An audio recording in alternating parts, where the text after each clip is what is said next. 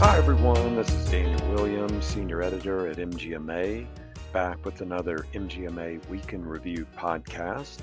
You may notice this week that my co host, Colleen Luckett, is not here. She has got a really exciting project that she's been working on uh, for MGMA. There's going to be some great new content coming out during the month of February. So, as I'm recording this, it is Friday, February 2nd, and want to welcome you uh, to this episode of MGMA's Week in Review podcast. So, let's just get to our first story today. In this week's MGMA stat poll, medical group leaders were asked how their organization's use of contract and locum tenens work would change in 2024 versus 2023. There was a solid majority of 60% who reported these levels will stay the same, while about one in four, or 24%, said they're going to be spending less this year. And finally, about 16% of respondents noted they will spend more on contract and locums workers than in 2023. So, where are the roles needed? Among medical group leaders who expect their contract and locum tenens work to expand in 2024, most of them only cited the need for locums physicians, with only a few focused on temporary help among physician assistants, nurse practitioners, and administrative workers. Among respondents who noted they will use fewer contract or locums workers, the range of needs was more varied, with medical group leaders focused primarily on finding radiologists, technologists, hospitalists, nurses, and OB/GYN physicians. And then finally, within the majority of respondents whose levels of contract locums work is likely to remain unchanged in 2024, the top positions sought were physicians, PAs, nurses, administrative staff, sonographers, and radiographers. And as you've heard me say many times on this MGMA Week in Review podcast, when referring to MGMA STAT, your contributions are vital to MGMA's ongoing work to provide great resources, education, and advocacy for medical group leaders and if you want to be part of this effort, it's really easy. Just sign up for MGMA Stat and make your voice heard in our weekly polls. Here's how you do so by sign up by texting STAT, S T A T, to 33550 or visit mgma.com slash stat.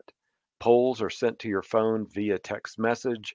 I'm part of that group. I don't vote because I'm not a in a medical practice, but rather work with MGMA.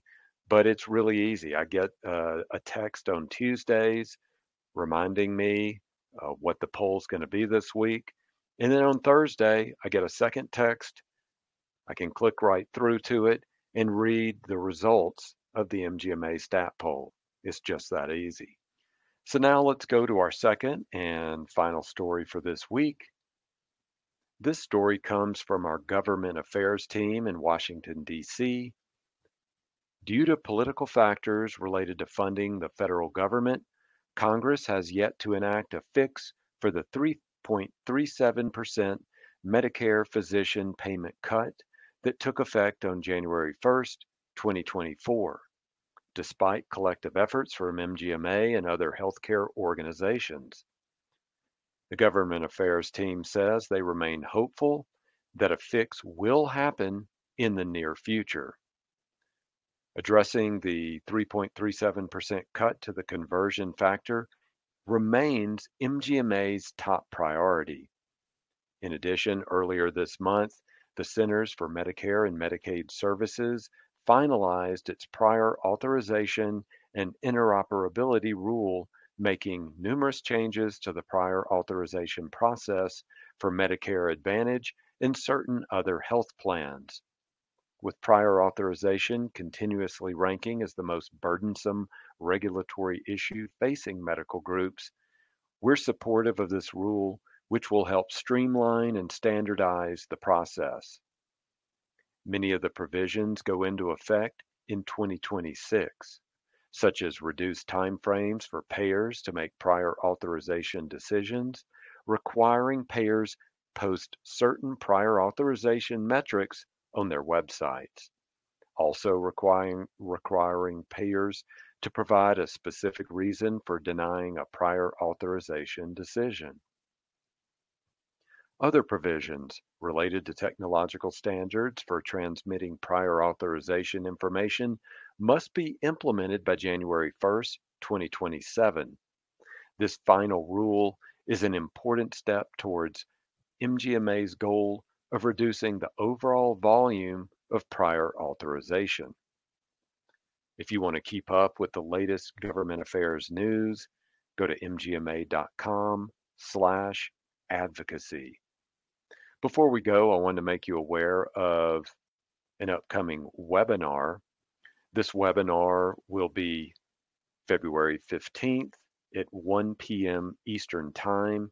It's titled Recreating the Wheel Modernizing Hiring and Retention Strategies with Remote Employees.